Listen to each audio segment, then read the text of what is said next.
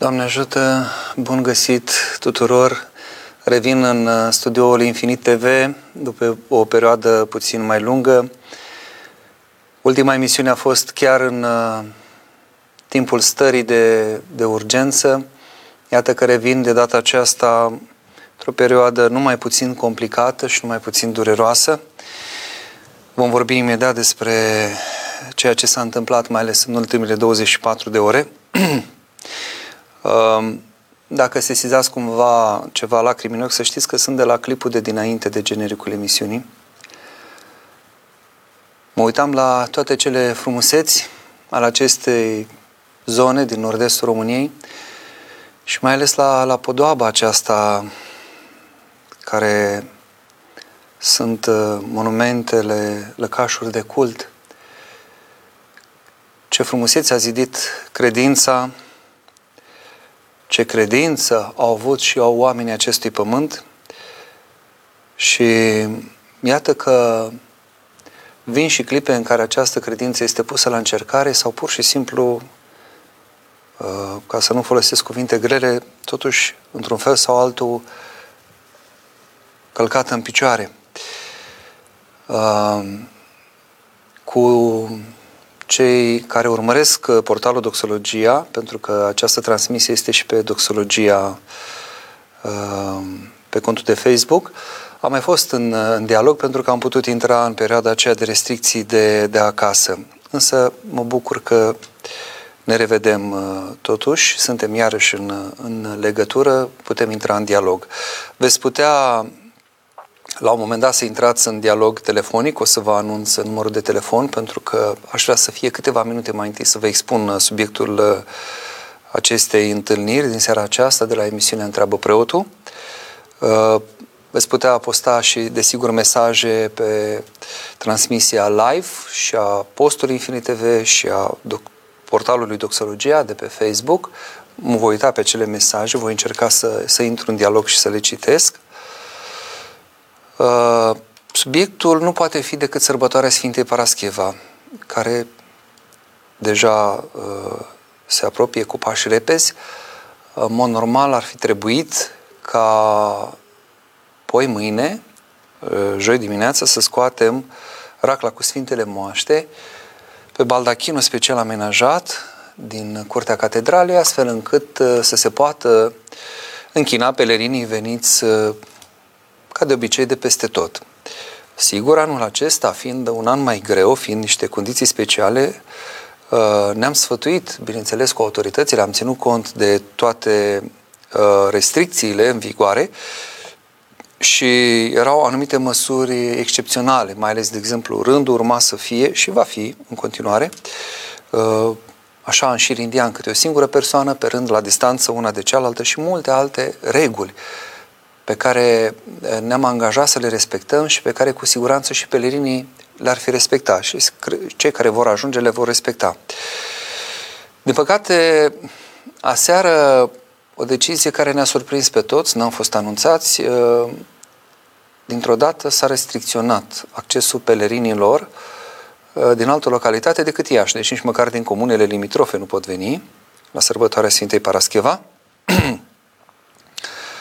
Uh, și mai mult decât atât, iarăși fără să fi fost anunțați dinainte sau consultați, deși chiar astăzi a fost o astfel de întâlnire cu, cu autoritățile, s-a decis la nivel local ca, așa cum zice aici în uh, hotărârea 35 de astăzi a acestui uh, Comitet Județean pentru Situații de Urgență, semnează prefectul Iașului, Arhiepiscopia Iașilor, zice aici, are obligația de limitării raclei cu moaștele Sfintei Parascheva, astfel încât pelerinii să nu aibă contact direct cu aceasta.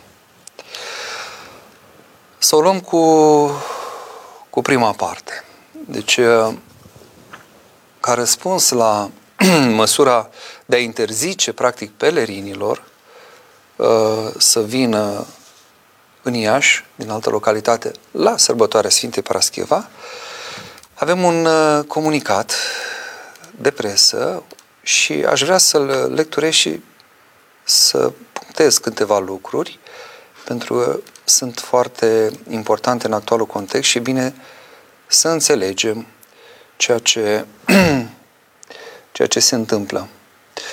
Uh, mai întâi e un comunicat în cinci puncte. Mai întâi, aici precizăm că începând cu anul 1641, deci este anul în care uh, binecredinciosul Vevod Vasile Lupu a dus la Iași cu eforturi mari uh, moaștele Sfintei Cuvioase Parascheva de la Constantinopol, Istanbulul de astăzi. Deci începând cu acel an, pelerinajul la moaștele Sfintei Cuvioase Parascheva s-a desfășurat cu participarea credincioșilor care și-au asumat acest act de credință. O să vă rog să-mi iertați vocea astăzi de dimineață până seara. Am fost practic în dialog uh, cu colegii, cu conducerea mitropoliei, cu, cu jurnaliștii, încât uh, n-ar fi de mirare să mă lase voce la un moment dat. Sfintele moaște, și aici e important să facem această precizare, element esențial de mărturisire a credinței creștine ortodoxe, reprezintă dovada concretă că atunci când omul dobândește harul Duhului Sfânt, trupul său primește darul sfințenii, de care se pot bucura apoi cei ce se închină cu credință. Deci este un element esențial, pentru că mulți au impresia că noi ortodoxi ne raportăm așa la Sfintele Moaște, cam cum se raportează unii la tot felul de uh, talismane pe care le poartă. Uh, Sfintele Moaște sunt mai infinit mai mult decât atât. De ce element esențial? Pentru că Sfintele Moaște ce sunt? Rămășițe trupești uneori trup întreg, cum este cazul Sfintei Parascheva, alteori sunt părți în acel trup, uh, care nouă ne dovedesc, prin felul cum arată ele, prin constituția lor, că sunt împregnate de sfințenie. Fie ele sunt neputrezite, cum sunt moaștele Sfintei Cuvioase Parascheva, iată, sunt o mie de ani aproape, i-a trăit în a doua jumătate a secolului XI, a murit la 27 de ani, aproape o mie de ani de când acest trup este neputrezit. Unii vor zice, bine, de unde știu eu că sunt 1000, când nu sunt 500, sunt mai puțin. Bine, poftim, sunt 10 ani, sunt 50 de ani. De când a fost prima oară cineva? Oricine poate să meargă și să pună mâna pe mâinile Sfintei Parascheva, unii au simțit uneori o căldură acolo, știe Sfânta ce vrea să transmită, și vor simți că este trup care nu putrezește, deci e clar că acolo este o, o lucrare a lui Dumnezeu, este sfințenia lui Dumnezeu. Și de ce este element esențial? Revin pentru că ele sunt mărturia clară, palpabilă, pipăibilă am spune, că omul se poate în Dumnezeu. Că omul se poate uni atât de mult cu Dumnezeu în viața lui, încât atunci când sufletul se desprinde de trup, se desparte temporar de trup, trupul care este parte integrantă. Noi oamenii suntem trup și suflet, rămâne imprimat de sfințenia care uh, a fost primită de, prin râvna acelui om credincios, acelui om care s-a deschis și l-a primit și l-a urmat pe Dumnezeu. Și de aceea este element esențial. Păi dacă nu mai credem în Dumnezeirea omului, în ce mai credem? Ce credem? Doar că să murim? Că mai trăim, mâncăm bine, bem bine și murim. Și ce să vezi? S-a terminat uh, viața. Nu este așa. De aceea e atât de important și s-a făcut această precizare. Punctul 2. Astăzi, precum de secole, biserica, prin întreaga sa implicare în domeniul social și medical, a dovedit că se preocupă de sănătatea trupească a oamenilor.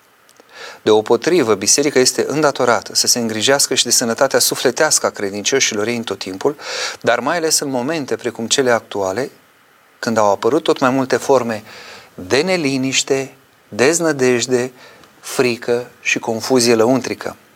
Participarea la sărbătoarea Sfintei Cuvioase Parascheva constituie pentru mulți un prilej de întărire în vremurile de cumpănă prin care trec. Deci din totdeauna biserica a făcut bolnițe, apoi spitale, are cabinete medicale, a făcut orfelinate, azi ele s-a implicat tot timpul în alinarea suferințelor, în, în întrajutorarea semenilor, a oamenilor. Uh, iată, și astăzi facem același lucru și în vremea aceasta de pandemie și în perioada aceea de stare de urgență. Sunt sume uriașe pe care biserica, din veniturile proprii, din donațiile credincioșilor, uh, le-a alocat pentru achiziționare de aparatură medicală, pentru spitale, pentru a asigura o hrană caldă, de exemplu în Iași, Spitalul de Infecțioase poate să dea mărturie, de, uh, uh, cum a primit uh, și câte 100-150 de porții de mâncare pe zi și multe, multe altele. Deci ne pasă de sănătatea trupească omului. Sigur că ne pasă. Dar nu se reduce totul numai la trup, mai avem și suflet. Punctul 3. De la începutul pandemiei, Biserica a sprijinit acele eforturi ale autorităților depuse în slujba sănătății oamenilor, respectând măsurile specifice acestei perioade. Organizarea hramului Sfintei Cuvioase Parascheva întărește această atitudine constantă a bisericii, pelerinii având de respectat reguli dintre cele mai stricte. În acest context, ni s-ar fi părut normal ca și autoritățile să mizeze pe un comportament responsabil al credincioșilor, în continuarea aceleiași încrederi cu care au fost investiți în calitatea lor de cetățeni la recentele alegeri locale. Este necesar să se înțeleagă de către toți că între libertățile fundamentale se numără și dreptul oamenilor de a-și manifesta liber și neîngrădit convingerile religioase. Așadar, ă, nu se poate merge cu dublă măsură. Dacă ai încredere în oameni și chem la vot, trebuie să ai încredere, și o, încredere în oameni care nu sunt chemați la sărbătoare. Noi nu am lansat apeluri să vină lumea la Iași, dar nici să nu-i oprim pe oamenii care doresc să vină în aceste condiții. Dacă ei au nevoie și simt nevoia unui ajutor din partea Sfintei Parascheva. Punctul 4. Este evident că întreaga societate se află într-un moment dificil, în care se impun măsuri pentru ocrotirea sănătății oamenilor. În același timp, nu se poate trece ușor cu vederea mâhnirea celor care constată că au libertatea de a veni la Iași pentru orice alt motiv, mai puțin pentru a participa la pelerinajul prilejuit de sărbătoarea Sfintei Cuvioase Parascheva. Cu alte cuvinte, veniți cu autocarul și spuneți, eu vreau să merg la grădina botanică sau spuneți că vreți să mergeți uh, în acel centru foarte mare din uh, com, mare centru comercial din, uh, din zona centrală. Uh, nu vă oprește nimeni. Dacă vreți să veniți la sărbătoarea Sfintei Parascheva, aveți o problemă. Punctul 5. Credincioșii care nu vor putea veni la sărbătoarea din 14 octombrie sunt rugați să folosească timpul pe care l-ar fi dedicat pelerinajului în, în timp de rugăciune, deci să ne rugăm totuși, chiar dacă nu putem ajunge să ne rugăm la, la Racla Sfintei, să participe la Sfânta Liturghie în parohiile lor, să convertească în fapte de milostenie pentru cei bolnavi resursele pe care le-ar fi folosit pentru pelerinaj. Adică dacă tot v-ați pregătit pentru o jerfă, faceți-o în continuare și Dumnezeu înțelege că în, în condițiile în care nu puteți, nu din vina voastră și nici, din, nici pentru că noi am decis așa, dacă chiar nu puteți să, să vă bucurați de această binecuvântare, Dumnezeu va găsi alte căi să atingă inima voastră și să vină în ajutor prin intermediul Sfintei Parascheva. În final, organizatorii sărbătorii Sfintei Parascheva cer iertare lui Dumnezeu, precum și pelerinilor care nu pot veni la Iași din cauza restricțiilor impuse, exprimându-și nădejdea că pentru aceștia va veni cât mai curând și clipa în care vor putea să ajungă la Racla cu Sfintele Moaște. Sigur, vor putea să ajungă ieșenii sau, mă rog, credincioșii cărora li se va permite să se apropie, dar cu obligația aceasta de a nu a intra în contact cu moaștele Sfintei Parascheva. Dar Uitați-vă cum sună acest punct 4 din uh, decizia luată de Comitetul Județean pentru situații de urgență. Arhiepiscopia Iașilor are obligația delimitării Raclei cu, atenție, cu ce? Moaștele Sfintei Parascheva. Astfel încât pelerinii să aibă contact direct cu aceasta. Nu vi se pare o contradicție aici? Dacă spuneau pelerinii au obligația delimitării, sau arhiepiscopia are obligația să delimiteze pelerinii să nu se atingă de poartă, să nu se atingă de ușă, să nu se atingă de nu știu ce, de clanță, de trepte, de ce mai vreți. Să punem covrașe dezinfectante, cum și punem. Înțeleg, dar obligația delimitării de moaștele Sfintei Parascheva. De ce folosiți formula moaștele Sfintei Parascheva? Dacă nu credeți în sfințenia ei? De ce spuneți moaștele Sfintei Parascheva? Nu mai numiți așa, numiți-o altfel. Fiți sinceri până la capăt. Nu, nu, nu știu cine a scris acest text, cine a luat decizia.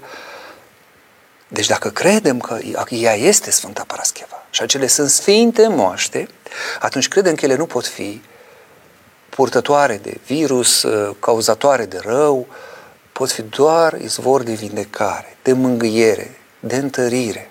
Aceasta este credința noastră. Nu aveți cum să schimbați această credință. Uh, știți, românul are o vorbă. Ori vorbește cum, te, cum ți-e portul, ori te poartă cum ți-e vorba. Adică să fie un acord între ceea ce spui, ceea ce afirmi și ceea ce ai încredere, între felul în care te manifesti și ceea ce crezi lăuntric. Deci nu se poate ca după atâtea secole în care a, a făcut atâtea minuni și sunt și astăzi mii și mii de pelerini. Eu sunt un, un martor al acestora. Am stat atâția ani, am participat la această sărbătoare și atâția oameni au spus și unii au dovedit cu analize medicale, cu boli incurabile, cum s-au vindecat. Și iată, acum e un pericol. Sfintele moaștele, Sfintele moaște intră la categoria de risc ridicat, epidemiologic. Dar uh, e o decizie pe care acești domni vor trebui să-și o asume nu doar în fața oamenilor, a populației, ci și în fața lui Dumnezeu. Dacă chiar uh, au venit cu această măsură, privându-i pe credincioși de, de această binecuvântare. Actul atingerii este un, act, un act iarăși esențial în ortodoxie. Uh, noi primim trupul și sângele Domnului, intrăm în contact direct, ne, nu ne rugăm unui Dumnezeu care stă undeva acolo, ho-ho, stai, Doamne, acolo, cine fi Tu, noi suntem aici cu ale noastre. Dumnezeul nostru este un Dumnezeu care s-a întrupat, este un Dumnezeu care a fost pipăit, nu? a fost văzut, a fost ascultat, a luat trup omenesc, a luat fire omenească. Este un Dumnezeu care, iată, se oferă fiecăruia și astăzi este prezent la fiecare Sfântă Liturghie. Am făcut această introducere, de acum voi, voi primi apelurile dumneavoastră telefonice 0332 711222 Uh, și, bineînțeles, voi încerca să lecturez și din mesaje. Primele patru apeluri vor fi răsplătite cu un dar din partea editurii Doxologia. Sunt uh, două cărți, fiecare în două exemplare. Prima dintre ele, Mitropolitul Antonie de Suroj, Ești creștin sau doar bisericos, cuvântări despre trăirea autentică a credinței. Mitropolitul Antonie de Suroj, un om care a aflat uh, credința în tinerețe, deci n-a crezut, Uh, până atunci uh, în Dumnezeu și în Hristos. Și un om foarte viu, un om foarte, cu are cuvinte foarte profunde uh, pe înțelesul tuturor și în același timp foarte pătrunzătoare, un om contemporan, n-a trecut de mult la cele veșnice și Părintele Plasid de Si, de asemenea, un om care n-a trecut de mult la cele veșnice. De data aceasta avem uh, un uh, om care a găsit ortodoxia mai târziu, fost călugăr catolic, și el singur, în căutările sale, în frământările sale, a găsit în ortodoxie de plinătatea adevărului. El nu uh, a vorbit urât, de exemplu, despre ceea ce a trăit în uh, catolicism până atunci, a spus, sunt adevărul și acolo, că noi avem multe lucruri comune, au fost o mie de ani de creștinism uh, unitar, Uh, dar, zice, în Ortodoxie am găsit deplinătatea adevărului, adică adevărul de plin. Uh, și aici avem o lucrare, căile inimii, învățătura duhovnicească a Sfinților Părinți. Așa încât, din momentul acesta, dacă doriți, puteți să intrați uh, telefonic în direct 0332 711 222. Dacă sunt apeluri, voi fi anunțat de colegii mei. Voi 257 de comentarii pe doxologia. Sper să am puc să citesc ceva. Să mă uit mai mult pe, pe întrebări. V-aș ruga să, să, să lăsați pe cei care vor să adreseze o întrebare, un mesaj. Elevii de la seminarul din Iași, care sunt din alte, loc- care sunt din alte localități, pot participa la pelerinaj dacă se află în acele zile uh, în Iași. Nu știu cum vor face autoritățile că uh, reprezentanții forțelor de ordine vor verifica identitatea celor care doresc să vină, să se așeze la rând, să se închine la Sfintele Moaște.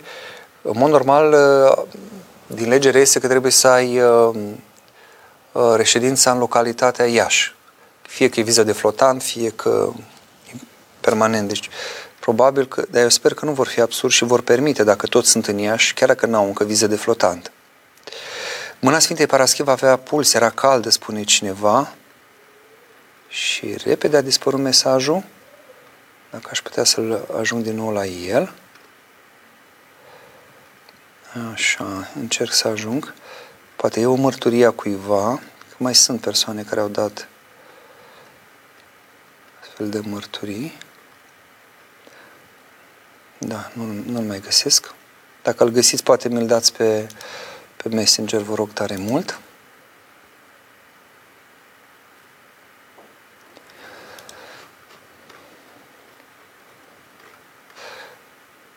Haideți să încerc să mă duc cumva la un capăt, deși nu știu dacă îmi dă voie programul.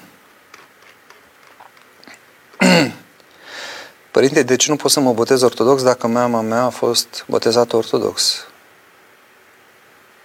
Păi nu, vă oprește nimeni. Sigur că puteți să vă botezați. Sigur, cu atât mai mult cu cât ați avut mamă ortodox.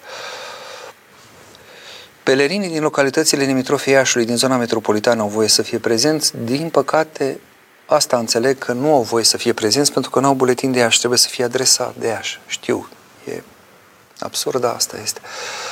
Un uh, telefon. Bună seara, Doamne ajută! Bună seara! Numele meu este Ioan Lumină, vă sunt de la Madrid. De la Madrid? Da. Sincer... Spaniol de-al meu. Știți că am fost un an în Spania. Nu te plâng. Mă trag deloc din Comuna Codna, județ Iași. Eu am zis spaniol cu ghilimele, bineînțeles, adică... Iertați-mi emoții, dar s-a ajuns prea departe. Prea departe s-a ajuns.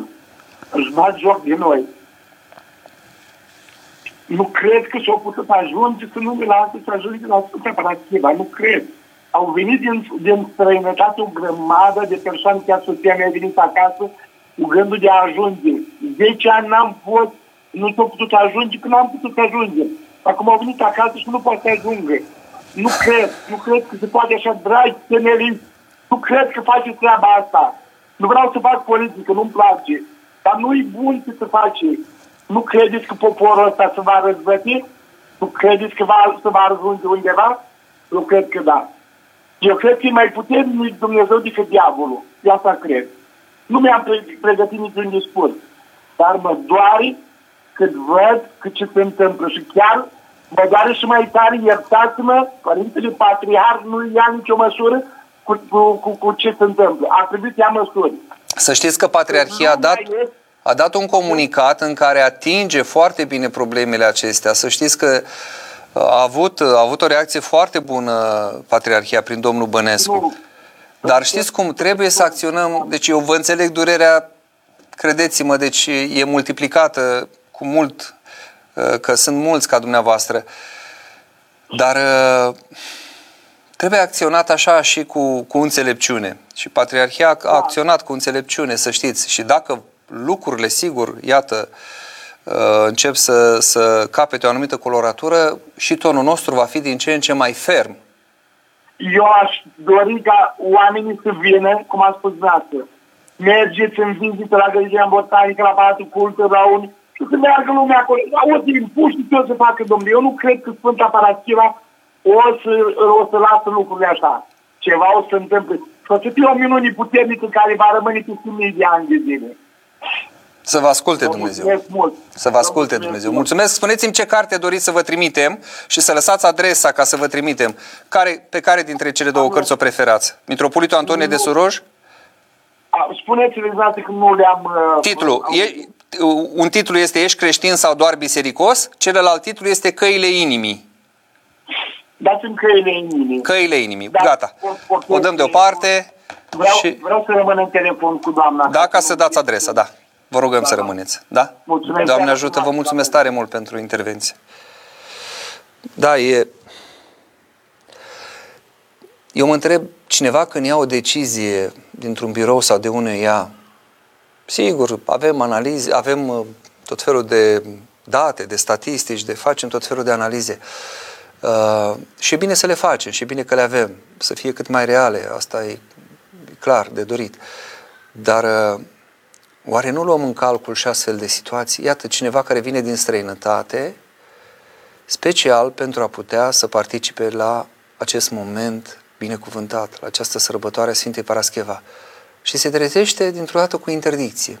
Măcar dacă anunțau acum o lună, sau cândva sunt oameni care și-au făcut rezervare și sunt oameni care aseară îmi dădeau mesaje, părinte, ce fac? Eu deja mi-am luat cazare la hotel sau că și acum e și greu, nici nu poți veni la oricine, nu poți să vii să te cazezi oriunde, nici noi nu mai putem ajuta să stea oricum, nu poți sta pe la familiile de noriași din, din Iași, pentru că nu vrem să riscăm să intervină ceva, vreo problemă, să, să fie vreun risc. Și oamenii au făcut eforturi și iată s-au trezit cu interdicție nu au voie să vină.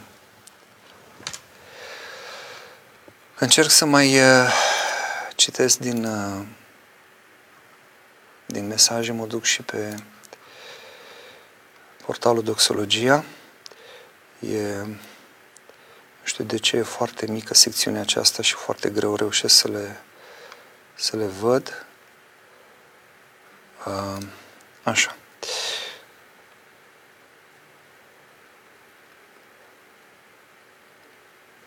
Părinte, de ce sunt îndemnat să citim Acatistul Sfintei acasă de însă și Arhiepiscopia Iașului? Apoi închideți bisericile definitiv și să facem acatiste acasă. Dumnezeu nu iubește căldicia. Am ascultat de Hristos, dar nu ne pune rău nici cu guvernanțe. Uh, dragă Doamnă, uitați-vă în comunicat. Am spus foarte clar, cu durere, am spus, am, am uh, spus ceea ce era de spus cu subiect și predicat. Uh, faptul că, iată, li s-a dat voie să meargă la vot, dar aici nu pot să meargă că e vorba de libertate fundamentală a unui om să-și manifeste credința. Am spus toate lucrurile acestea. Îndemnul de a citi acatistul uh, a fost uh, dat în contextul acesta. Dacă tot nu vi se permite să veniți și v-ați propus să veniți, dar nu puteți, că vi s-a interzis, folosiți acel timp pe care l-ați fi dedicat ca să citiți acatistul, să mergeți la liturghie acolo unde sunteți, să faceți o faptă bună cu bănuții pe care i-ați fi cheltuit pe să vă achitați drumul sau cazarea. Uh, în sensul acesta a fost îndemnul. Nici vorbă să spunem, stați acasă și citiți acatistul, că deci noi nu ne raliem la acest îndemn, dar respectăm această decizie exprimându-ne și uimirea, și mâhnirea, și durerea. Mai avem încă un telefon. Doamne ajută! Vă ascult! Nu știu dacă... Alo? Doamne ajută, vă ascult. Sunt uh, o enoreață din Iași. Alo? Vă ascult, sigur că da. Spuneți. Așa, aș vrea să vă spun, părinte. Aș vrea să vă spun Da, vă ascult. ceea ce a spus dumneavoastră mai înainte, că nu ne dă voie să atingem moaștele, Da, spuneți. nu este problema asta. Este problema acestui virus care se poate transmite de la om la om. De la om la om, da. De la Sfânt, de la Sfinte Moaște la, om n-am auzit. Eu, de la Sfintele Moaște nu, dar uh, problema este că... Păi de Sfintele Moaște vorbim, că rest, și noi, Doamnă, să știți că am impus restricții, pelerinii stau la distanță, uh, trebuie să poarte mască, se dezinfectează, au automate pe rând de dezinfectant, au uh, covoraj de de- dezinfectant când intră în, în dreptul raclei, când ies. Deci, credeți-mă, tot ceea ce ține de această slăbiciune omenească pe care toți o putem avea, aici am luat măsurile cele mai stricte. Da? Ca să nu periclităm sănătatea pelerinilor. Nu, aici este vorba de Sfintele Moaște. Deci, Bine, ori, eu ori sunt cred sfinte, că ori nu da, sunt sfinte. Dacă nu sunt sfinte, atunci da, se poate ceva și acolo. Sunt de aici din... Dar eu sunt de aici din ea și cred, dar uh, trebuie să înțelegem și situația ca oamenii să înțeleagă, să respecte ceva acolo. Bine, bineînțeles că noi vom respecta, deci vom împlini și această decizie. Problema este motivația. Deci nu se poate impune unui om să nu creadă, mai ales când există dovadă. Sunt atâtea secole de când sunt moaștele aici și de când avem moaște. Și niciodată moaștele n-au transmis ceva rău. Sau, vă spun altceva, este uh, Sfânta Împărtășanie, deci un preot care se împărtășește, părintele de la infecțioase, îi împărtășește cu aceeași lingură pe toți și la sfârșit el bagă lingura în gură și consumă tot. Ar fi trebuit să se infecteze de toate bolile. Deci sfintele taine, sfintele moaște nu transmit Nu au cum să transmită. Înseamnă că nu mai credem în nimic, nu mai e nimic sfânt. De rest, da, da total de acord. Să avem grijă, Asta inclusiv este în biserică să avem Eu- grijă, că ne putem infecta unul cu celălalt, să păstrăm toate celelalte, să împlinim toate celelalte uh, uh, cerințe. Da, aveți dreptate, că eu întotdeauna am spus că noi, eh, cei din Iași, am fost aparat întotdeauna datorită Sfintii, de orice, de orice cale amități am fost apărat într-un fel. Și în al doilea război mondial, să știți, sau în primul, nu mai știu în care dintre ele, este o mărturie cum a fost văzută Sfânta așa, ca, ca, ca o mamă care își ocrotește prunce, oc- ocrotind Iașul. Aduceți-vă aminte, în timpul primului război mondial, când toată țara fusese cucerită practic, doar Iașul a rămas cu, ca, ca o capitală, de aceea se numește capitala istorică a României, bine că a fost și capitala Moldovei, deci zona aceasta până spre Mărășești, încolo. Deci atât, deci Sfânta ne-a ajutat în atâtea situații grele, Da. și acum noi o tratăm la obiecte purtătoare de virus. Despre asta e vorba. Spuneți-mi, vă rog, ce carte ați prefera să vă oferim? Căile Doar inimii? vreau ultima carte. Asta Aș vrea cu ești creștin ultima sau doar cu copertă bisericos? albastră. Ultima cu copertă albastră. Asta cu copel de albastră, căile inimii. Bine, să rămâneți în telefon să dați adresa, da? Aceea e ultima din mână. Da, da, da, Aceea. da, da, așa facem. O să dați adresa cu... Da, mulțumesc. Nu vă supărați, să rămână. Doamne ajută! Am avut emoții din cauza că n-am vorbit niciodată. Mă bucur că ați intrat. Sănătate să vă dea Dumnezeu. Dacă vin, da, nici n-apuc să citesc, dispar. Dacă vin mii de pelerini la Sfânta Parascheva, ce o să facă? Nu o să poată da amenzi la toată lumea. Eu nu știu, nu... Nu pot comenta așa ceva. Treb- Noi suntem... Uh, suntem oameni care facem ascultare doar până vine vorba de chestiuni de credință și Sfinții, aduceți-vă aminte, Sfântul Gheorghe, Sfântul Dimitrie, Sfântul Mare Mucenic Teodor Stratilat și ceilalți doi fiind la fel, mari mucenici, au uh, slujit împăraților păgâni care se închinau la idoli, au slujit în solda lor, au luptat pentru ei sau au administrat. Uh, Până când? Până când a fost vorba de Hristos și de, de credința în Dumnezeu cel viu cel adevărat. Atunci au spus, nu, eu sunt creștin. Deci uh, sunt niște limite totuși în care facem ascultare de autorități. Revine acest domn, cum fac să trec la credința mamei mele, adică să deveniți cre- uh, ortodox? Luați legătura cu, cu un preot ortodox pe care îl găsiți în apropiere. Înțeleg că mai este un telefon? Bună seara, Doamne ajută! Bună seara! Vă ascult. Numele meu e Constantin, sunt din Irlanda. Din Irlanda? Din Irlanda, da. Din Irlanda. Uh, Ce mă bucur. Am, m-am născut în Iași, am uh, avut ocazia fiind în Iași să stau la coadă la Sfânta Parascheva.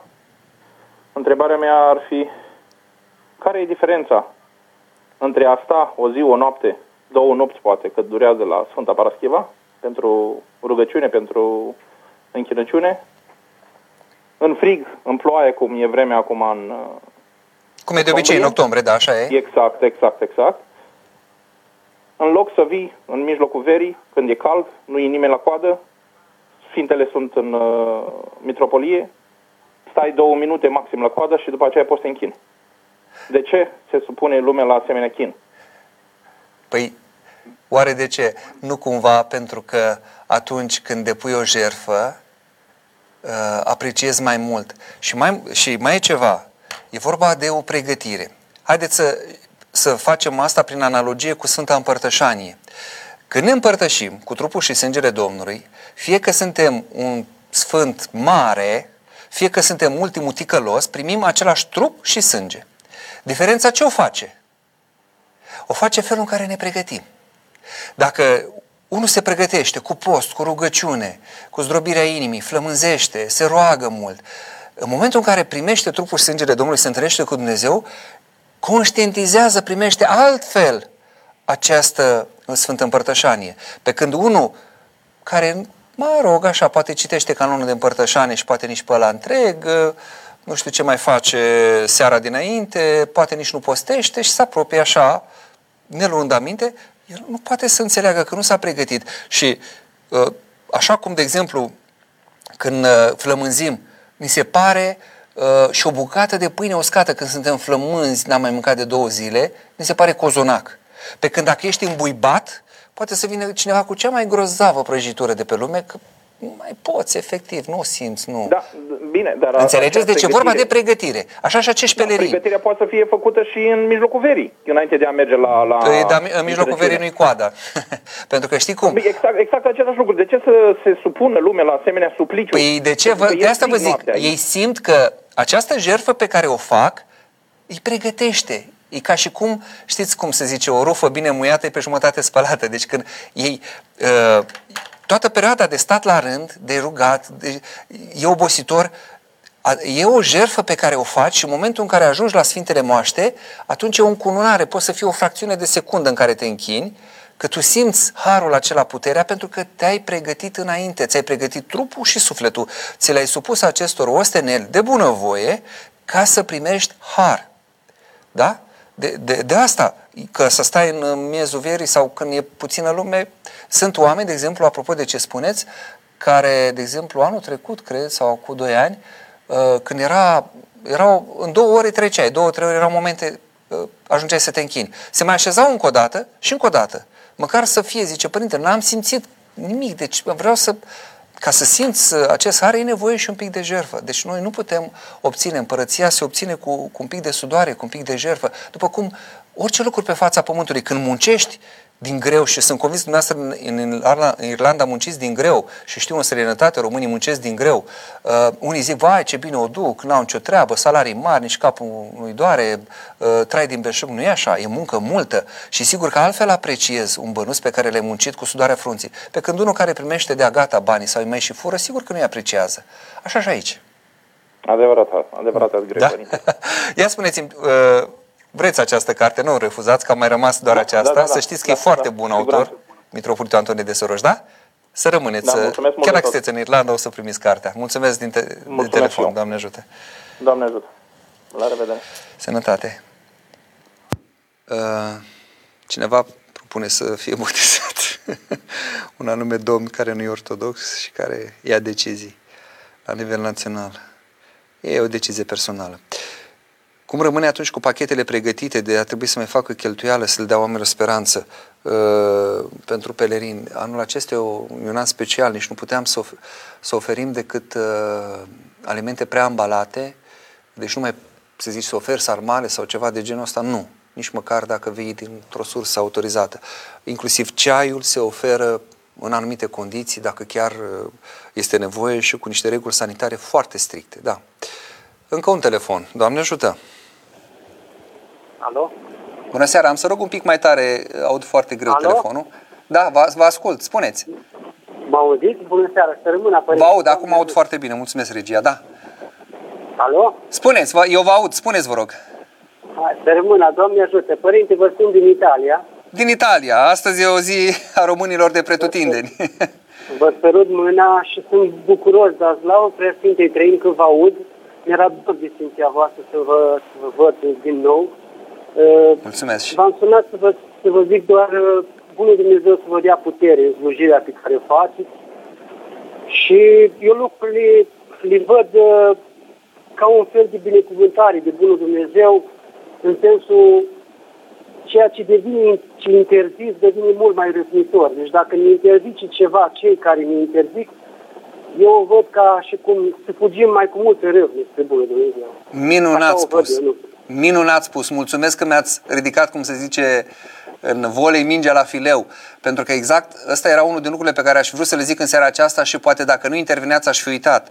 Uh, E foarte important în situații de genul acesta Uh, nici să nu intrăm în război cu unde nu se cuvine să intrăm, că nu e războiul nostru unul pământean, unul lumesc, uh, nici să dramatizăm, nici să, ne, nici să ne victimizăm, ci să ne punem întrebarea, Doamne, ce voiești Tu? De îngădui să se întâmple acestea. Ce e cu această cruce? Care este voia ta? Noi să căutăm voia lui Dumnezeu, să le luăm pe toate ca din mâna lui Dumnezeu și să vedem ce putem face. A, că noi, ca oricare alt cetățean, înțelegem să ne apărăm niște drepturi, da, și Sfântul Pavel, când a fost bătut, când a fost persecutat, bătut pentru mărturisirea lui de credință, n-a zis nimic, n-a crăcnit. Și a, a suferit multe în, în viața lui uh, când a, de când a început să-L propovădească pe Hristos. Dar în momentul în care uh, la un moment dat a încăput pe mâna romanilor și l-au bătut, au zis uh, eu sunt cetățean roman, aveți dreptul să mă bateți fără să mă fi judecat între timp și aia s-au cutremurat. Că nu avea voie, un cetățean roman nu trebuie să-l jude, să există o sentință, nu așa, pus mâna pe el și ia la bătaie. Deci, vedeți, s-a prevalat de acest uh, drept al său el era și cetățean român, deși iudeu din naștere, dar uh, uh, și unii, unii a zis, zice, dar cum ești tu cetățean roman? Că eu cu greu am cumpărat statutul acesta de a zice, eu așa m-am și născut. Deci am moștenise statutul de cetățean roman. Așa și noi, pe plan cetățenesc, pe planul drepturilor, da, să nu fie dublă măsură, dacă sunt regulile, respectăm cu toții, înțelegem să le respectăm, uh, dar uh, în același timp să pătimim ceea ce este de pătimit cu nădejdea la Dumnezeu. Și cum a zis, să vedem ce avem de învățat de aici. Mulțumesc! Mulțumesc mult! Să rămână să vă iubesc. Mulțumesc din suflet! Să rămâneți, să... e ultima carte, da?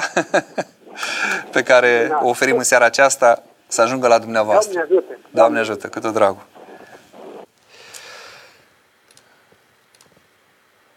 Așa.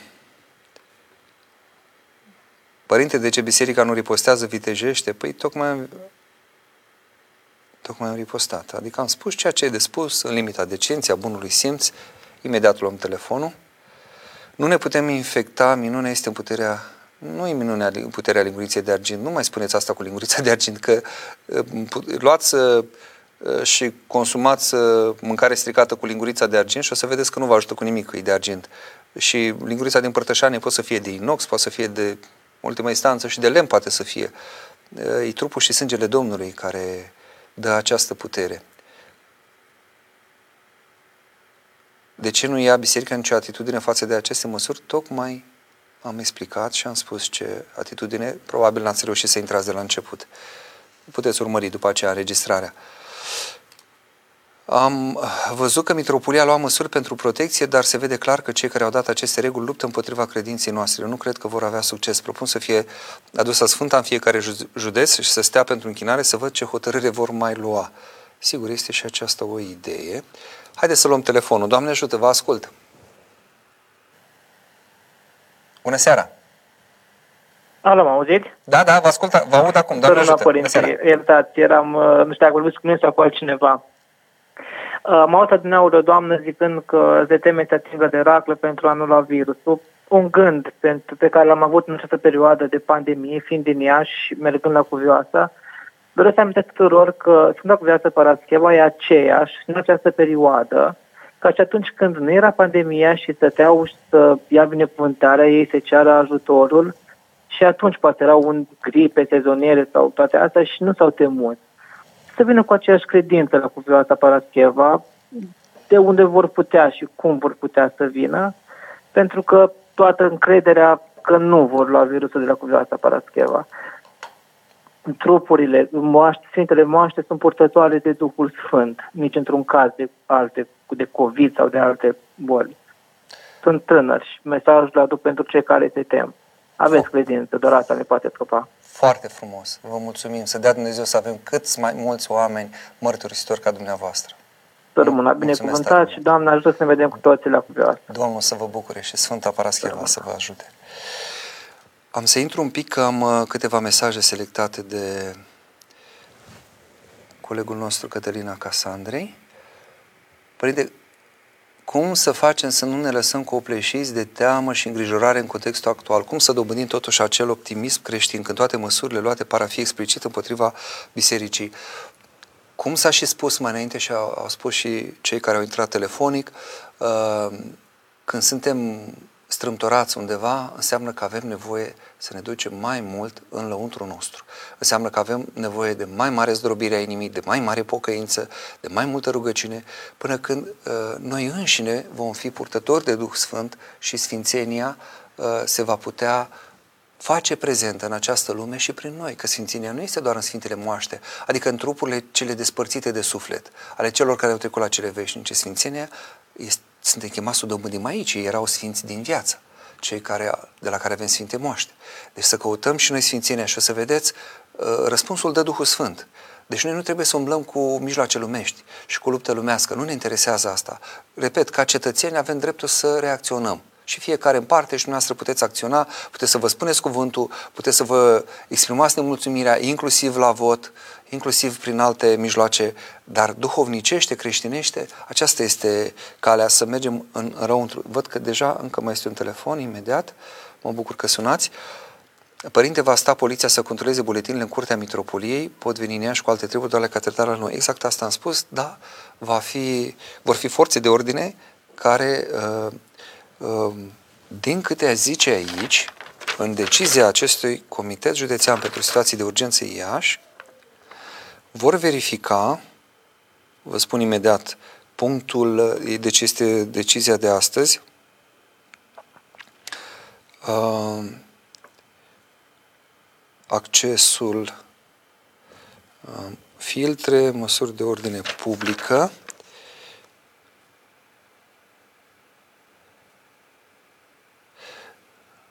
mă rog, sunt mai multe cu triaj observațional, mă rog, astea să zicem sunt lucruri firești.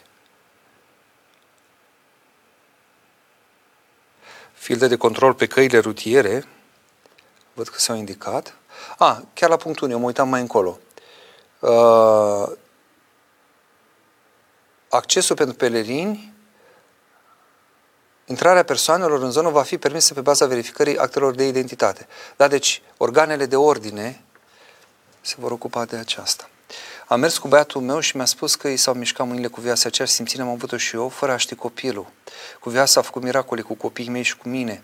Să semnăm un act pe care ne asumăm riscul contaminării. Bine, dumneavoastră semnați, doamna Aurica, dar uh, vor zice imediat luăm telefonul, vor zice uh, că nu e vorba că vă asumați dumneavoastră, dar dumneavoastră după aia, dacă vă infectați, duceți în comunitate și imediat începe o întreagă poveste, că nu sunteți uh, singură pe pământul ăsta și interacționați cu alții și atunci găsesc ca o, o logică de genul acesta. Dar, uh, da, este un risc când ieșim în, în societate, da, respectăm niște reguli, suntem atenți și nici într-un caz nu venim cu cu frică de, de Sfintele Moaște. Să luăm și telefonul. Bună seara, Doamne ajută! Să rămână, Doamne ajută! Un pic mai tare, ca să vă aud. Mă auziți? Bună da. seara! Da. Să rămână, Părinte, Doamne ajută! Uh, da, încerc să-mi controlez un pic starea de revoltă, vă spun sincer, întrucât, nu știu, mi se pare că se trage, se țintește exact asupra credinței noastre și nu văd prea multă reacție. Nu s-a văzut reacție nici de Paște, nici acum. Până când va trebui să mergem așa? Cât trebuie să mai suportăm toate deciziile care vin parcă împotriva credinței noastre, de, că totuși credința ne mai rămas. Așa este, sunt atâția oameni care au nevoie taman în vremurile acestea grele Acum au nevoie de sprijin sufletesc, acum au nevoie de întărire. Acum când e atâta panică, atâta frică, atâta îngrijorare cu privire la cele prezente și la cele viitoare, acum este nevoie și mă mir că unii nu înțeleg uh, de care este rolul bisericii și cât de importantă e credința oamenilor în astfel de situații. Uh, toți cei de-a lungul istoriei au înțeles acest lucru. Până și un uh, tiran ca Stalin, când a văzut că uh, e gata să piardă războiul, a înțeles că uh, soldații nu vor lupta doar pentru că li se dau puști și vodcă și că au nevoie de preoți care să însuflețească, au nevoie să știe că își pot da viața pentru ceva mai mult decât uh, pentru nu știu ce stăpânire omenească. Uh, da, e o durere aici că nu se înțelege acest lucru. Din păcate, vedeți, uh, ușor, ușor uh, se tratează uh, lucrurile astfel încât de parcă Dumnezeu nici n-ar exista. De parcă n-ar exista sfinți, n-ar exista sfințenie, n-ar exista minuni, de parcă totul se reduce la material. Nu există decât trupul ăsta care e vulnerabil și este vulnerabil, nu mai există altceva decât numai virus, numai boli, numai probleme. Da, există dintotdeauna, am avut dintotdeauna boli, au fost molime, molime mult mai grave, molime care se cerau mii de vieți în fiecare zi și am biruit și, și în vremea aceea și, tot credința i-a ajutat pe oameni. Și totuși, mult. fără riscul de a judeca sau, doamne, nu vreau să nu mă înțelegeți greșit, totuși nu văd prea multă reacție din partea în al preasfințitului. Aș fi nu știu, văd multă liniște, prea multă liniște. De, de sus de unde noi ar fi trebuit să primim mai multă consolare. Slavă Domnului, spre exemplu, în Constanța, e în al preasfințitul Teodosie, care chiar e prezent în mijlocul comunității și își exprimă un punct de vedere continuu. Nu lasă totuși placarea aceasta să se stingă. Dar... Acum să știți că sunt mai multe moduri în care se exprimă ierarhii. Dacă eu sunt aici și spun niște lucruri, dacă s-a dat un comunicat de presă al Arhiepiscopiei Iașilor, nu al altei eparhii, este tot pentru că aici este binecuvântarea și vocea în al preasfințitului Părinte Mitropolite Ofan. Și mai aduceți-vă aminte despre implicarea Părintelui Mitropolite Ofan, de exemplu, la referendumul pentru familie și în alte situații uh, grele deci au fost multe situații în care uh, nu s-a jenat și nu s-a sfiit să iasă și să uh, dea mărturie. Și o să vedeți și cuvântul în al preasfințitului din 14 octombrie. Nu, nu știu și cred că nici în al preasfințitul nu poate anticipa acum, dar cu siguranță va fi un cuvânt care va atinge acest lucru. Eu mă da? gândesc la, la această decizie, ar fi fost, acum la nivelul meu mic, vă spun sincer, uh, mai oportună ar fi fost, ok, bun, nu ne putem deplasa noi la Cuvioasa, foarte bine. Toată ortodoxia românească a decis că se va organiza un pelerinaj, spre exemplu, cu Cuvioasa Paraschiva în toate județele. În așa fel era măcar totuși o replică, o, altceva, nu știu. Poate totuși în micine mea, mea îndrăznesc să sper prea mult. Da, vă aud destul de greu. Oricum, mulțumesc tare mult pentru intervenție. Mulțumesc. mulțumesc Doamne ajută să ne, să ne auzim cu bine. Cineva zice aici 70 și nu știu cum, 3 de uh, morți astăzi. Haideți că imediat deschid și vă spun cum, cum spune, înțeleg o abordare foarte ironică. 73 de morți azi, mădularele lui Hristos ne doare undeva. Uh, Uh, sigur, cineva ne ironizează aici, noi fiind mădularele lui Hristos, adică trupul bisericii, mădularele lui Hristos. Păi de cum să nu ne doară? Dar cine spune că nu ne doare? De unde și până unde? Adică dacă noi credem în Dumnezeu și dacă credem în sfințenia uh, moaștelor sau uh, în puterea tămăduitoare a Sfintei Împărtășanii, înseamnă că nu ne pasă de ce se întâmplă în lume. Pa, ne doare. Uh, ia luați dumneavoastră cea care, sau că așa mi s-a părut că e o persoană de sex feminin, ne, ne, ne ironizați. Ia vedeți ce mult ne-a durut pe noi încă de la începutul pandemiei până acum, să vedeți că nu este nicio instituție care să facă cât a făcut biserica în vremurile acestea grele. A dat bani, deci erau preoți care, vă dați seama, două luni de zile bisericile închise, oameni care poate avea, aveau din ce trăi, uh, dar ne-am îngrijit de cei care sunt în spitale, de bolnavi, de medici, să aibă aparatură, da? Deci ne doare undeva, da? Vă rog frumos, uh, nu vă mai hazardați și nu vă mai luați după uh, cum vă mai spală creierile pe la televizor. Mai puneți mâna și pe o carte, mai citiți un pic și uh, ce mai zice și presa bisericească, că noi nu înflorim.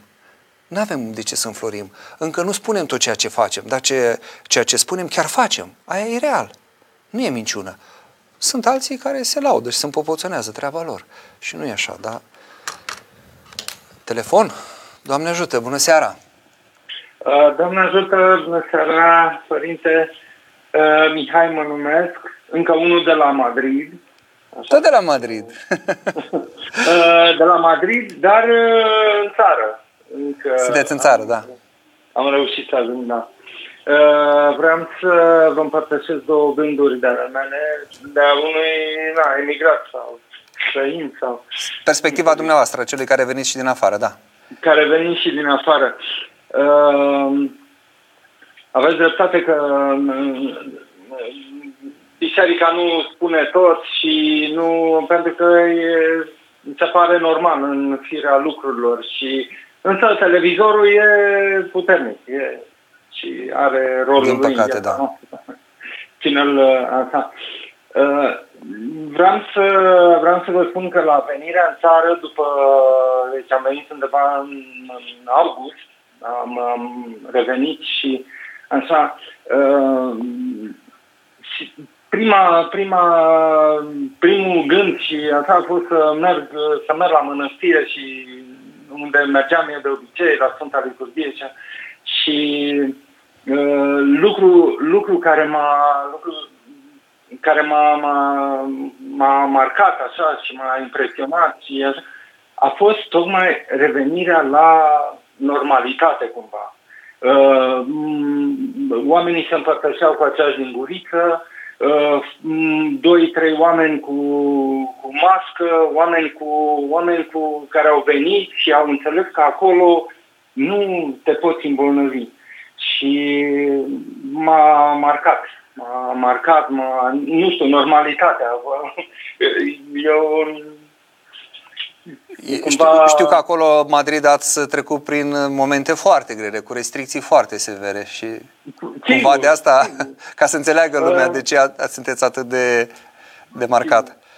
Sigur, sigur. Iar la biserică, pentru că bineînțeles că și acolo merg și așa, uh, uh, acolo sunt restricții mult mai. Acum au revenit restricțiile care erau înainte și oamenii sunt foarte tulburi vă dați seama, cu uh, oameni puțini la biserică, pentru că nu se permite, sunt legile locale, restricții mult mai, mult mai grele decât aici. Oamenii de aici, de, de asta vă spun și, nu știu, și oamenii care ne ascultă ar putea să, să exemplu, de ce nici pe departe nu sunt atâtea restricții ca acolo. Dar e rândul la Dumnezeu în toate. Acum să știți cu toate cu toată normalitatea pe care o vedeți dumneavoastră, să știți că când a făcut expertul OSCE, Cătălin Raiu a făcut o analiză a situației, cum s-au comportat autoritățile cu cultele religioase din România și cum s-au comportat uh, cele din Europa, România a luat printre cele mai dure măsuri în privința cultelor religioase. Uh, acele închideri ale bisericilor, restricții, să nu poată sluji decât preotul cu cântărețul, cu paracliserul și apoi toate celelalte.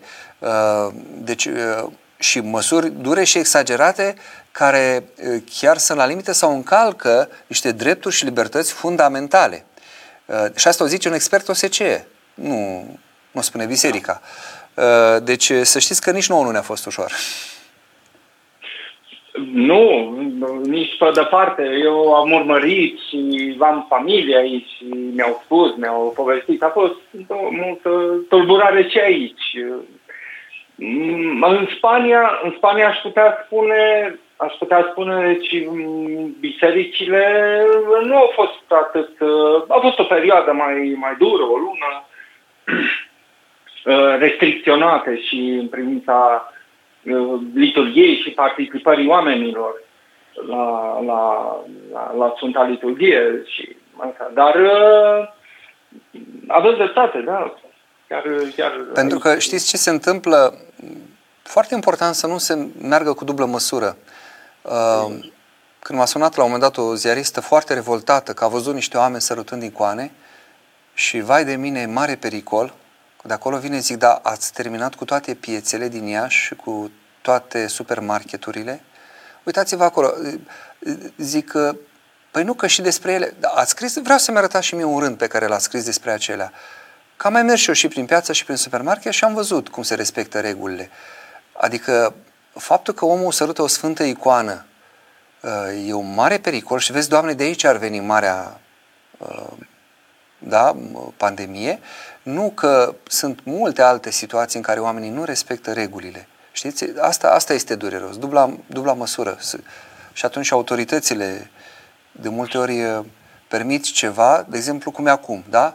Poți să te uiți în autocar, pot să vină 10 autocare, pot să vină 100 de autocare să viziteze grădina botanică din Iași. Nu e nicio problemă.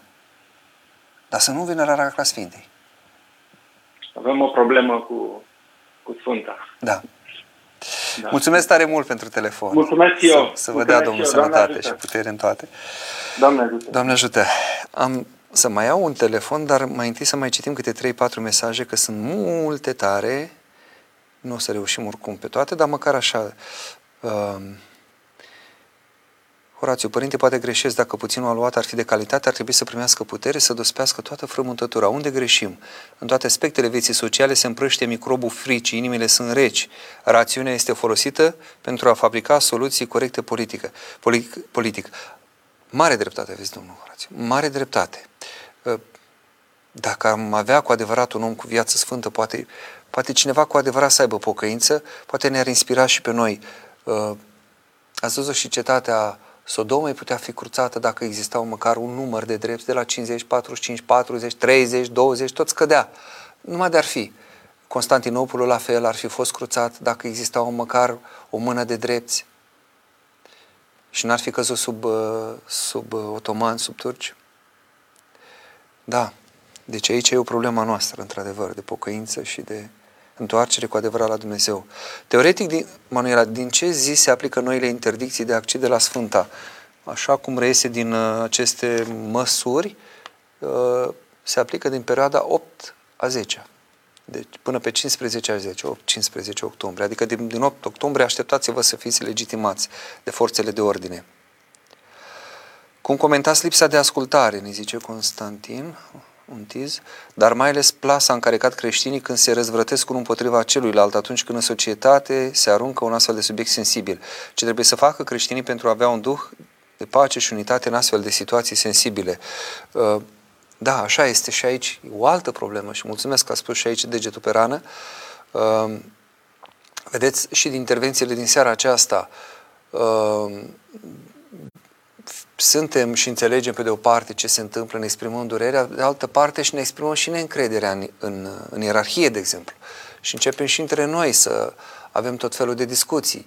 Uh, unii oameni credincioși, oameni care merg la biserică, uh, ajung să, să meargă cu, cu, cu atitudinea până la absurd în, în astfel de situații și să reproșeze că ar trebui, nu știu, să închidem tot, să facem, ar trebui poate, nu știu, nici să nu mai slujim sau să slujim așa la 20 de metri unul de altul.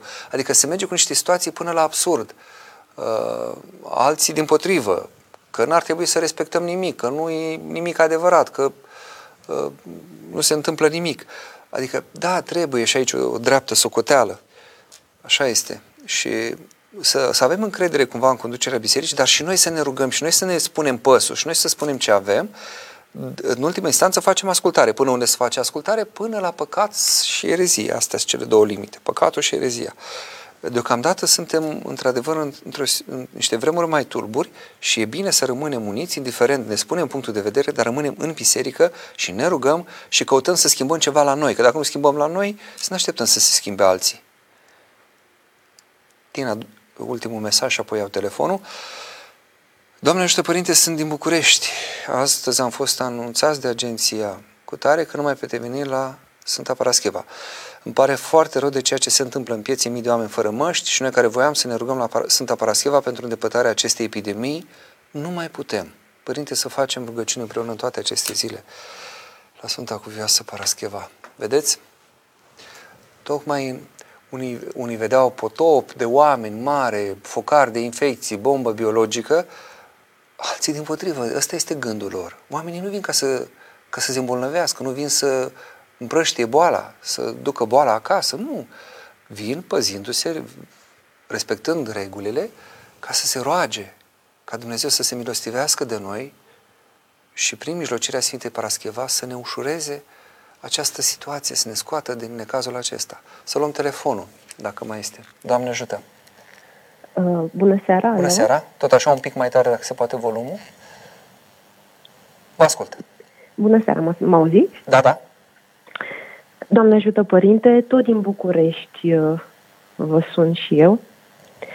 Și uh, am zis să vă sun să, să-mi exprim și eu mâhnirea și durerea pe care o simt în suflet văzând ce se întâmplă la Iași în zilele acestea și cumva așteptându-ne și anticipând uh, aceleași măsuri probabil uh, care se vor lua și la București uh, în următoarele săptămâni în, în vederea sărbătoririi Sfântului Dimitrie.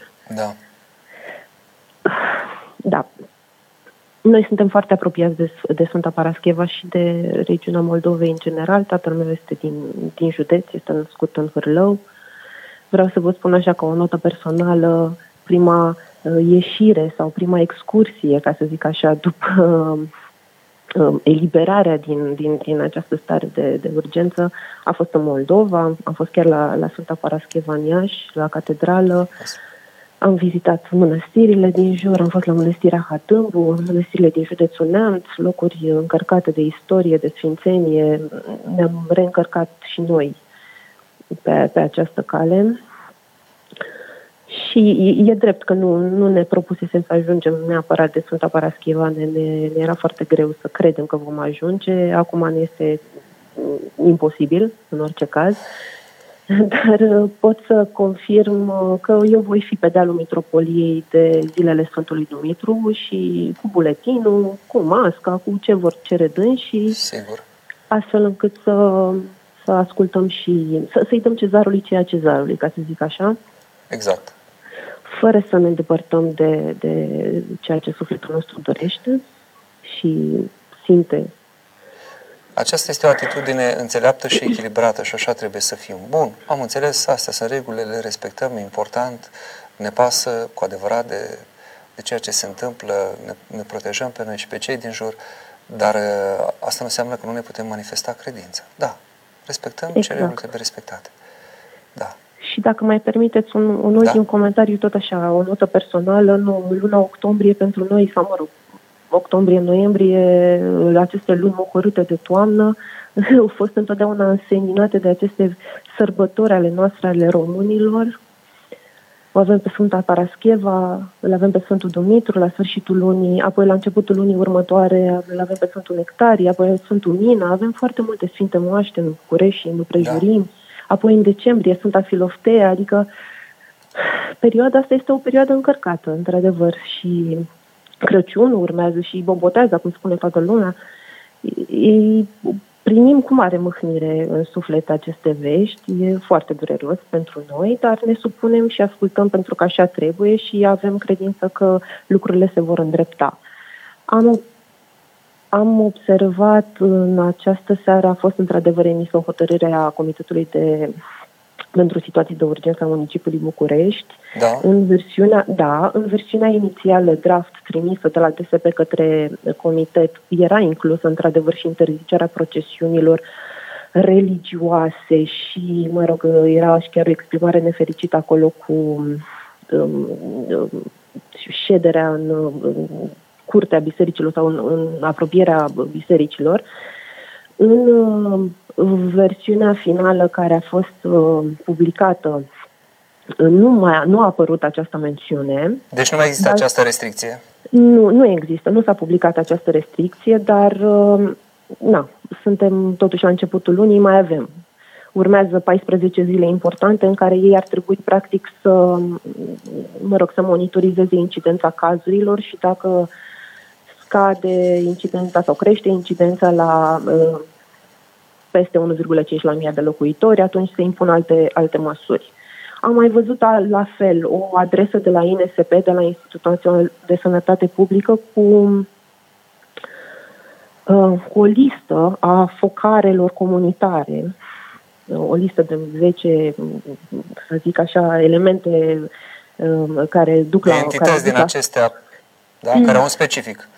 Da, da. E, mă rog, entități e mult spus, nu știu cum să... Uh, um, da. Uh, ideea este, pe scurt, că uh, biserica nu este sau nu a fost pe această listă, nu a fost identificată ca fiind un focar de infecție cu virus, nici măcar de către uh, distinși Um, domni care se ocupă cu um, sănătatea publică. Foarte importantă această precizare, pentru că așa se dă impresia, așa se manipulează lucrurile ca și cum mare pericol este la biserici și realitatea demonstra că nu este așa, chiar și când Dumnezeu să-l odihnească în pace în Alpea Stupimen uh, s-a, s-a îmbolnăvit, uh, testele au arătat că cei care erau uh, infectați nu erau dintre cei cu care a slujit. Cei cu care a slujit și s-a împărtășit când deja avea simptome, nu a pățit absolut nimic. Da. Da, deci eu asta vreau să vă spun și probabil în următoarele zile o să, mă rog, o să se viralizeze, ca să zic așa, această știre cu această, această listă de focare, unde biserica nu este și cred că este un argument important și de reamintit cetățenilor, care poate nu au acces toți la internet sau, nu știu, la un sfat mai avizat, să vadă că însăși uh, instituțiile statului nu au considerat, sau o parte dintre instituțiile statului nu au considerat biserica ca fiind focar de infecție. Da. Deci sunt peste 10.000 de, de lăcașuri de cult în care se slujește, măcar o dată pe săptămână, ar fi trebuit să apară până acum nu știu câte focare. Dacă chiar era da. o problemă, dacă oamenii din biserică nu respectau regulile sau...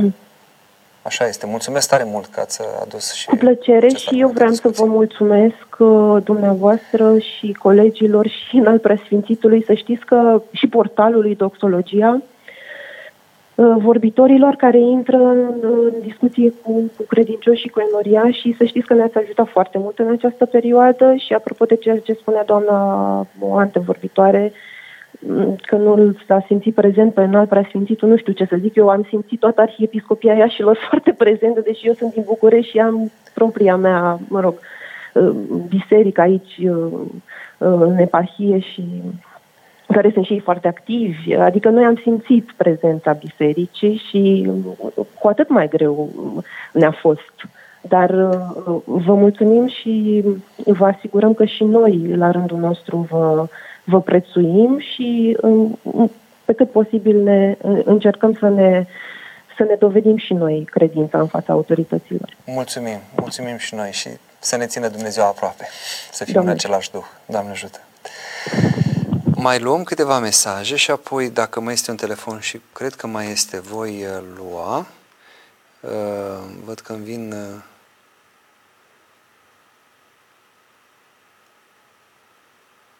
Da, cineva, un părinte, Filaret, îmi sugerează să mediatizăm mai intens minunile Sfintei Parascheva și câteva frânturi din Acatistul Sfintei, care un fragment care începe așa, spre tine pururea nădăjdim, de multe boli și primești să izbăvi țara aceasta, alinând și prefăcând mânia cea cu dreptate pornită asupra noastră de la Dumnezeu, în bună și milostivă îndurare prin ale tare rugăciuni. Dar și acum, îngrozindu-ne marile nenorociri, la tine năzuim cu lacrimi să ne ajuți ca să scăpăm din primejdii și să cântăm lui Dumnezeu Aleluia. Bun, să ajute Dumnezeu să asculte rugăciunea, să vedem ce a mai selectat uh, Cătălin. Eu zic că dacă oamenii vor respecta distanța, zice Nadia, și se vor închina în liniște, nu vor fi probleme. Dumnezeu să vă ajute să organizați cu bine această misiune sau, mă rog, această sărbătoare. Vlad, pelerinii vin la Sfânta Parascheva să se roage pentru sănătate, subliniat. Și bine faci că ai subliniat. Și se petrec minuni și vindecări. Cum pot autoritățile laice să invoce pretexte sanitare împotriva cele care ne aduce sănătatea spirituală și trupească? Și un ultim mesaj, și apoi luăm telefonul. Ana, de ce biserica nu are creștini laici în funcțiile importante ale statului într-o țară majoritar ortodoxă? Ar fi o altfel de abordare dacă biserica ar avea oameni care să înțeleagă mult mai profund relația cu biserica. Vedeți, un pic uh, greșit pus întrebarea. Biserica să aibă cre- uh, creștini laici sau poporul să aibă uh, oameni credincioși care să ajungă la conducere. Sigur, e foarte important să fii un om care să-ți înțeleagă durerea și care să înțeleagă din interior că de multe te trezești că intri în dialog cu cineva și acela nu înțelege, nu cum e cu Sfintele Moaște, tot am, am explicat la început. Pentru cineva Sfintele Moaște pot să pară așa, ca un talisman, o superstiție, un nu știu, habar n-am ce trece prin cap.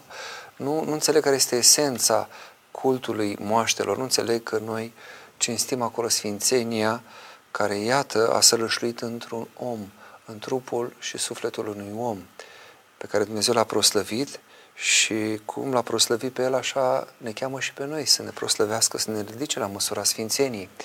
Uh, și atunci e foarte important. Dar, uh, și dacă nu sunt conducători credincioși, uh, poate să fie o binecuvântare. În ce sens? nu zic eu, zice Sfântul Ioan Gură de Aur, care într-una din predicile sale spune așa, de fiecare dată. Și era Sfântul Ioan Gură de Aur, gândiți-vă, deci 313, după vreo trei secole de persecuție aproape, mă rog, uh, oricum jumătate din timpul care s-a scurs de când au început apostolii să propovăduiască și până la Constantin cel Mare au fost persecuții calculat așa, au fost persecuții oficiale declarate, dar și în restul de timp au, mai erau persecuții nu neapărat oficiale sau la nivel de imperiu sau prin edicte, unele din acestea uh, așa uh, neorganizate, dar oricum reale și cumplite. Uh, vine Constantin cel Mare, Sfântul Împărat, libertate pentru creștini, vine și tot așa până ajunge în timpul Sfântului Teodosie cel Mare, alt împărat, să dobândească creștinismul calitatea aceasta de religie, de stat și deja uh, Sfântul Ioan Gură de Aur, deci la scurt timp după acest moment, uh, el vine și constată că de fiecare dată când au fost conducători favorabili cred, uh, religiei creștine, uh, zice, credința noastră s-a moleșit. Din potrivă, când am avut conducători potrivnici, atunci s-a întărit credința, atunci mai vârtos ne-am lipit de Dumnezeu, nu? Atunci a fost acest nor de mărturii, această mulțime uriașă de mucenici care au mărturisit și care au simțit pământul și această sămânță a martirilor este, cum zice Tertulian, uh, sămânța, nu? Ca și cum e pune o sămânță pământ din care au, creștinismul s-a întărit, a crescut, uh, încât poate fi o binecuvântare o astfel de situație. Uh, deci să vedem și partea cealaltă.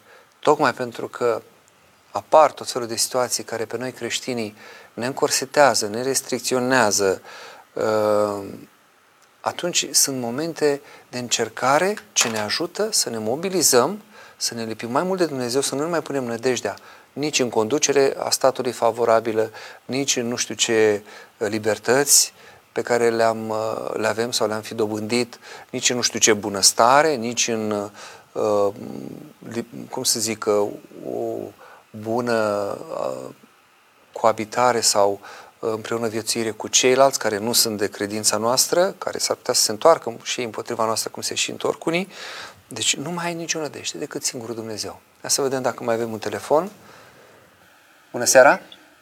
Bună seara, Doamne ajută, părinte! Doamne ajută, vă ascult! știu, comunicarea și dialogul face parte din calitățile umane. Uh, vreau să ridic și eu la cunoștință mai mult, la ascultătorii dumneavoastră, câteva aspecte. În primul rând, cu biserica, am o durere foarte mare în suflet, din mai multe motive. În primul rând, la biserică, cam din șapte zile o zi, intră în biserică aproximativ în jur de 200 de persoane. Depinde de biserică, de comunitate. Deci, și nu toate cele 200 de persoane se ating de Sfintele Icoane. În comparație cu piețele și cu magazinele mari. Câte persoane intră într-o zi într-un magazin? Eu număra cineva și câte persoane cu mâinile, scuzați-mi, preția sărută produse, roșii și alte, este mai mult autoservire. Și deci câte persoane intră într-o zi într-un magazin mare și vin acasă și cumpără un produs care este atins fiecare încearcă o roșie să vadă cât de tare. Deci, cel puțin 5-6 persoane pun mâna pe roșie, fără mănuți, fără nicio protecție. Și bineînțeles că roșia când e acasă sper cu un pic de apă, nu o dai nici cu dezinfectat, nici cu spirit, nici cu nimica. Deci dacă comparăm uh, Sfintele Icoane, produsele din magazine, este o diferență de la cer la pământ, de la soare la lună și nu se poate îmbolnăvi un om în biserică. Și ca drept dovadă, eu am fost internat la un spital cu probleme de COVID, am stat trei săptămâni, ă, fizic arătam foarte bine, scriptic arătam foarte rău. Dar în trei săptămâni cât am stat spitalizată și vreau să fac o paranteză, s-a spus că nu primesc bolnavi de COVID tratament ă, numai dacă dau. Acolo nu am avut am vrut să dau la o femeie care mă cu ceva, un 5 lei, atât. Și nu au vrut să-i primească, nici nu avea unde să-i pună. Cu uh, echipamentul care era, nu avea cum. Deci, pe mine, în spital, în trei săptămâni, nu am dat niciun ban. Tratamentul care l-am primit, n-am cuvinte să spun. Medicii au venit de 4-5 ori pe zi. Bravo lor! Deci, am fost, am fost tratată v-am spus, fizic arătam foarte bine, scriptic arătam foarte rău. Dar cu privire la biserică. În trei săptămâni am meditat foarte mult. Un om care în patul spitalului nu trebuie decât o cană, o lingură, două rupi de schimb și perna de sub cap. cele de acasă care le aveam, mult puțin cât le aveam, nu aveau nicio valoare în acele momente. Și în, în timpul internării am pierdut și pe cineva foarte tânăr din familie. Deci, ca să, ca să fiu mai scurt, cât am stat în spital, n-am avut altă treabă decât rugăciune. Dacă vreți să mă credeți, noaptea dormeam foarte puțin și mă trezeam din somn făcând în Sfânta Cruce. Deci rugăciunile și Sfânta Cruce care este scut și armă împotriva acelui rău și armă de biluință asupra celui potrivnic, poate face minuni alături de medici. Ehm, cine se leapă de biserică cu atâta ușurință și de Sfânta Cruce și cine crede că intrând într-o Sfântă Biserică poți să îmbolnăvești, asta nu eu una cel puțin nu cred și de asta comunicarea și dialogul sunt foarte necesare între oameni ca să înțeleagă. Eu n-am niciun interes ca să spun povești, să spun adevărul trăit și văzut comparație din biserică și din magazin. Da. Cât de mare este și cum să laudă magazinele și să deschid câte 24 de ore dacă poate și cum să face biserica și deschide de 4 ori de șase ori pe lună. Am înțeles. Acum să știți că și comercianții, proprietarii de magazin, uh, angajații de acolo fac și ei săracii tot ce ține de ei. Aici, cum spuneți, e problema de oameni. Educația și de oameni depinde. Da. cel ce merge și da. caută în magazin. Dar contextul e de așa natură, asta vreți să spuneți. Domnule, dacă asta da. este situația în magazine, că n-ai cum să nu te duci, nu pui mâna pe o marfă, nu... Normal. Și atunci de ce se condamn biserica și icoanele? De ce se folosește uh, măsura la kilograme într-o parte și la metri în altă parte?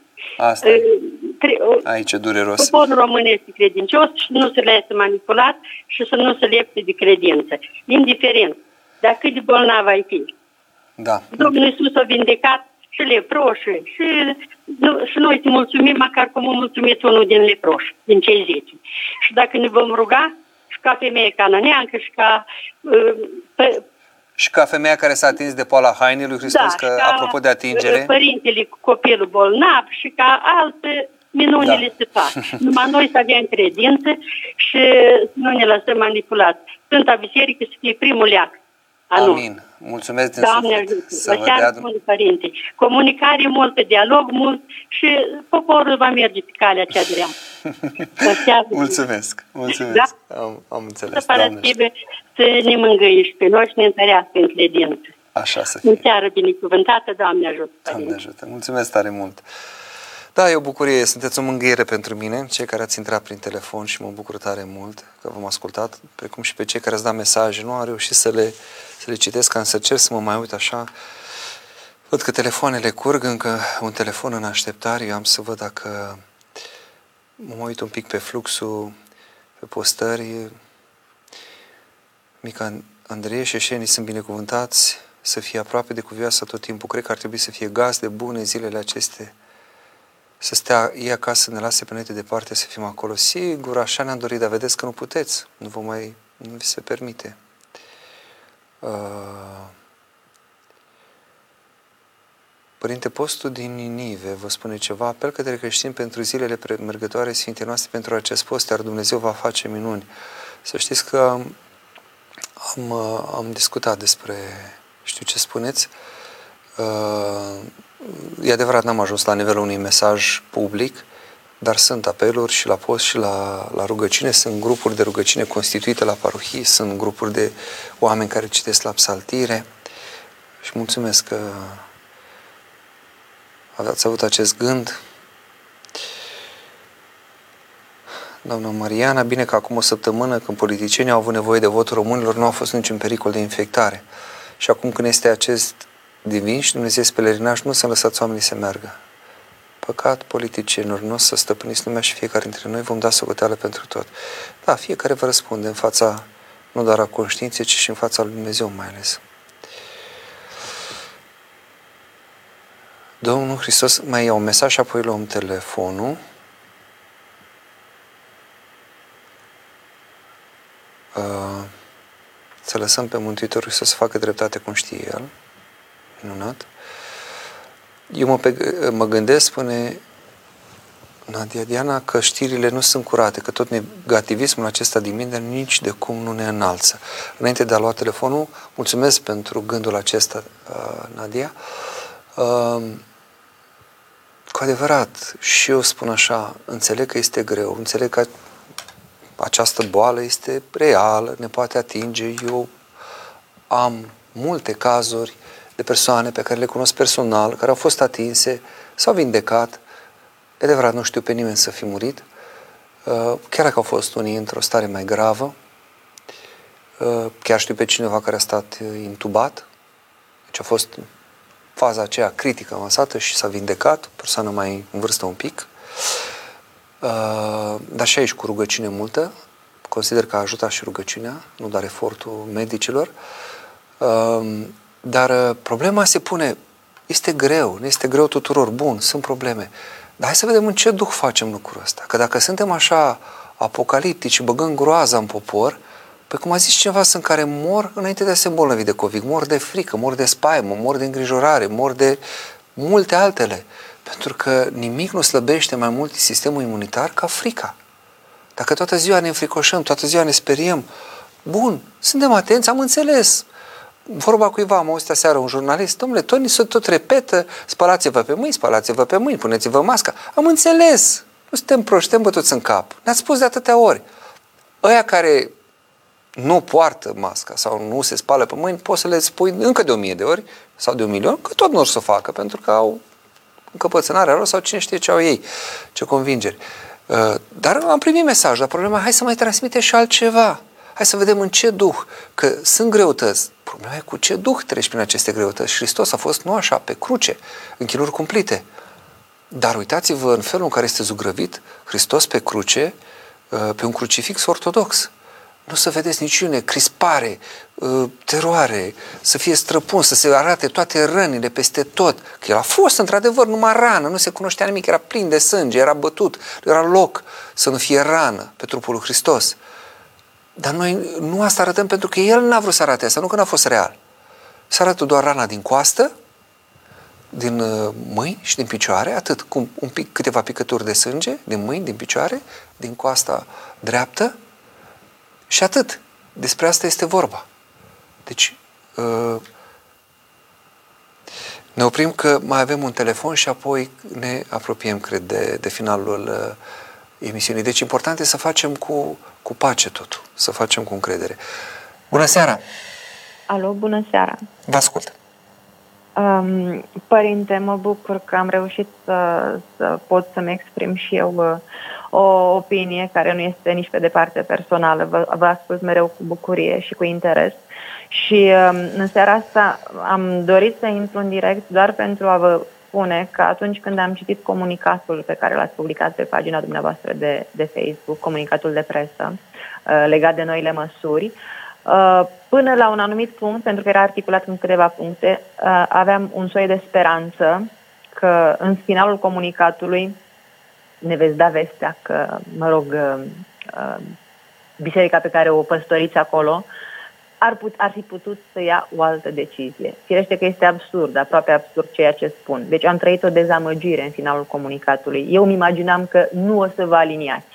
Um, ce am fi putut face? Dați-ne un sfat. Spuneți-ne noastră ce putem uh, face.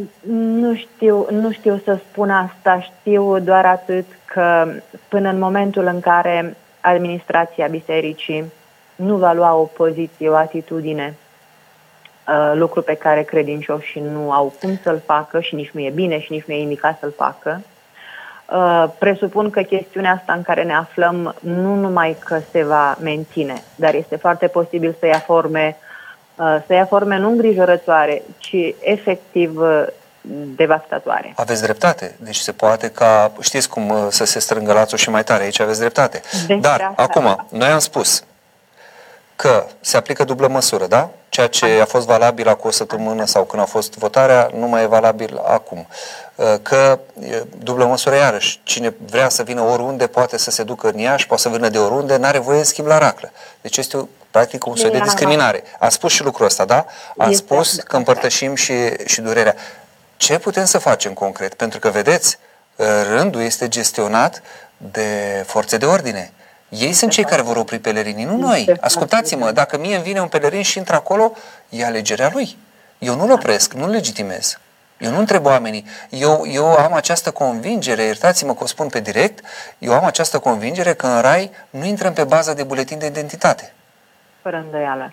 Da? Și fără îndoială. Aș vrea să îmi permiteți să, vă, să, să citesc un fragment foarte scurt pentru cei care ne ascultă și care vă ascultă, ca să încheiem într-o notă pozitivă, bună, plină de speranță. Bravo. Bun, Este bun. vorba despre un fragment din uh, cartea Părintelui Trifon de, despre care cu siguranță știți dimineți cu Dumnezeu. Este ceva din luna iulie, dar nu are importanță. Titlul este Teoriile conspirative și viața trăită în duh creștinesc. Eu îmi permis să-i schimb titlul și să spun conspirațiile și viața trăită în duh creștinesc. Și spune așa simplu, dacă vom îngădui să ne lăsăm atrași de iluziile și minciunile diavolului, care ne îndepărtează de conștientizarea prezenței lui Dumnezeu în viața noastră, vom fi lipsiți de roade duhovnicești. Atunci când ne vom lăsa subjugați de conspirații și le vom permite să ne umple de spaimă, anxietate duhovnicească, afectivă și mentală, rătăcindu-ne prin hățișurile lor, vom pierde liniștea sufletească necesară unei bune desfășurări a vieții. O viață trăită creștinește ne va duce în împărăția cerurilor, adică ne va înlesni comuniunea cu Dumnezeu, în care vom afla adevărata cunoaștere și înțelegere pe calea iluminării dumnezeiești. Păstorii și arhipăstorii au nevoie de o conștientizare mai profundă a lumii acesteia pentru a-și putea călăuzi și ocroti credincioșii. Evident, temerile, încurcăturile, neliniștea, agitația, enervarea, deznădejdea provenită din cercetarea teoriilor conspirative creează patologii spirituale. Ele pot deveni substitute adictive ale unei vieți duhovnicești sănătoase și echilibrate, împiedicându-ne să ne împlinim datoria de creștini, care, așa cum ne învață Sfântul Apostol Petru, constă în a ne feri de rău și a face binele, a căuta pacea și a o urma. Vă mulțumesc din suflet că mi-ați permis să, să, să citesc. Eu vă acest mulțumesc că e de folos ce ați citit, de mare folos. Mulțumesc eu. Doamne ajută, Doamne ajută. Și, și să ne auzim cu bine. Da, să ne rugăm să ne întărească Dumnezeu, să biruim cumva. Doamne ajută. Bună seara! Mulțumesc mult pentru acest ultim telefon. Vom, uh, cred că mai avem doar câteva minute. Uh, Ar fi momentul unor concluzii. Ce concluzii poți să ai decât că sărbătoarea Sfintei Parascheva din acest an va fi cu totul diferită decât tot ceea ce a fost, cred că, de-a lungul secolelor, dar că nimic nu ne poate despărți așa cum uh, nimic nu ne poate despărți de Hristos. Cine ne poate pe noi despărți de dragostea lui Hristos? Zice Apostolul.